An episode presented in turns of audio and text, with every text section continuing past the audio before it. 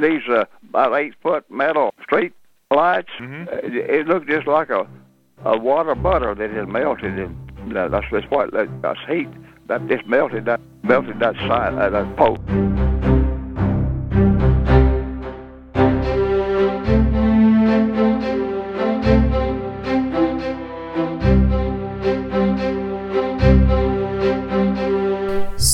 Stories in World War Two go untold. This is Kenneth Evans. He served in the later years of the war. From training in Kentucky to helping the injured from the Hiroshima attack, Kenneth served a total of two years in the Army. Join me as we learn about the lasting effects of the Hiroshima tragedy from personal accounts, stories from the aftermath, and the lasting effects to today. This is Anime Unveiled, and I am your host, Meg Burrell.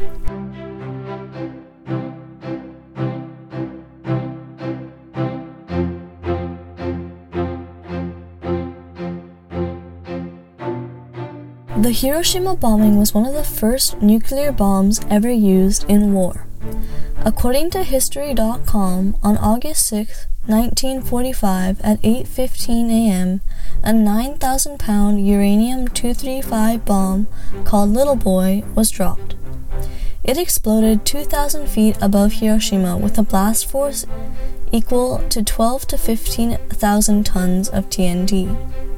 The bomb immediately killed eighty thousand people, soon to be joined by tens of thousands more affected by the radiation and injuries.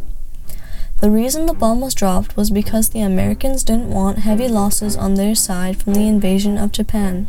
This happened after the Allied forces defeated Germany in Europe. Japan, despite a slim chance of victory, kept fighting against the odds. As stated from History dot com, between April of nineteen forty-five and July of the same year, Japan inflicted half of the casualties of the last three years of war on Allied troops in their fight for survival. If a full-on invasion from the Americans happened, there would be an estimated one million American deaths.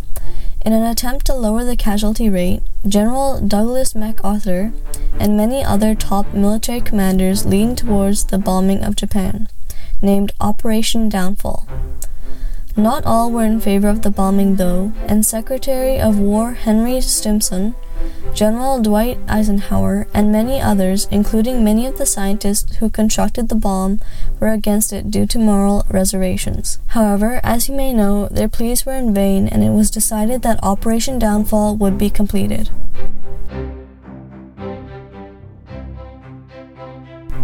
Here we have audio from the National Museum of the Pacific War, a collection of oral stories from soldiers who witnessed the war firsthand. Let me introduce you to Kenneth Evans. My name is Kenneth D. Evans. I was born in the little town of Augustine, Texas. He served in the military in the later years of the war, joining after the attack on Pearl Harbor. Kenneth was born and raised in Texas, where he lived as an only child, helping out on a farm. He was drafted when he was eighteen. I waited till my draft came out. I was eighteen, and I got drafted twenty-second of November of forty-four. And trained in Kentucky. I learned to be a tank driver up there. He trained there until he was transferred to Kobe. We got transferred up to Kobe. He visited Japan after their surrender and saw the devastation in Hiroshima. The little picture I had, all I All the building was standing was a post office. Here, Kenneth talks about how the devastation was so great that the only building he saw standing was the post office. Um, stores all over them, uh, that's dreadful. He also mentions the severity of the injuries that people had gotten. You know, I still, you know, they said there'd be a major in casualties if we'd had to invade Japan. I'm pretty sure I wouldn't come back from there. Finally, at the very end, he discusses reason why Japan was bombed in the first place, and how many American casualties there would have been if Japan was invaded. Kenneth suffers from kidney cancer due to the radiation from Hiroshima. And, uh, you know, long years later, I had a kidney cancer. V A finally said, well, we're sure that you got too much radiation in Hiroshima. This just goes to show the damage that can and has been done from the nuclear bomb.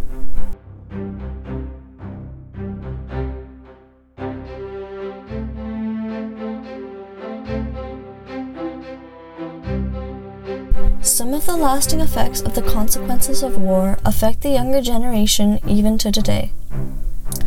Being half Japanese, I visited the Peace Memorial Museum as well as the Genbaku Dome to pay my respects. I was eleven at the time. The one thing I clearly remember from the museum was the clothes. I was shocked at how intact yet burned and ruined they were, and it stuck to me that the clothes were empty. Almost in a metaphorical way, the clothes seemed to me like a representation of a shell. That people's lives are so fragile, and yet the clothes stayed like an empty shell representing who they once were. Of course, the owners of these clothes were not named. Even at a young age, this really stuck out to me and changed my perspective of war and conflict in general and made me become much more of a pacifist, if you will. It really helped me see the consequences of someone else's actions and how devastating and tragic they were.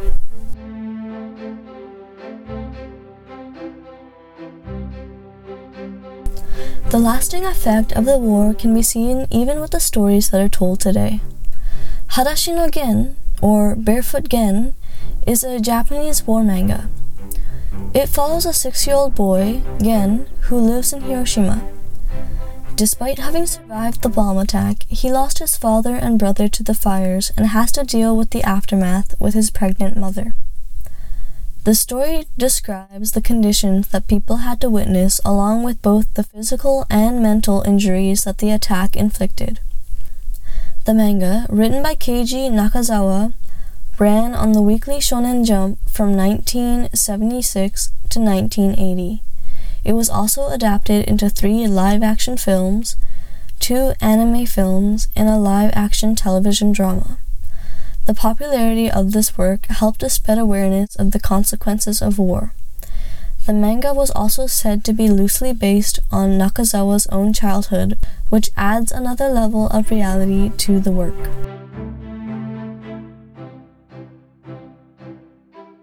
Every year on the morning of August sixth, I would close my eyes, put my hands together and pray. Born in Hiroshima, here we can hear the accounts of Kashihara Hiroko, a Japanese citizen who moved to Canada forty years ago. This interview was conducted in Japanese, so special thanks to Naoya Burrell, who translated the conversation. thirty years ago, I moved to Canada, so I cannot go anymore.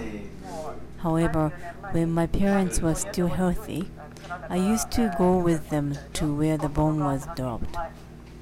They continued going until ten years ago when my mother got Alzheimer's. But I remember going every year as a family when I lived in Japan. Even to today, people remember the Hiroshima tragedy and pray to pay their respects and honor the dead. I would ask myself, why? Why the city was destroyed in the instant. The devastation left a lasting impression on the Japanese people.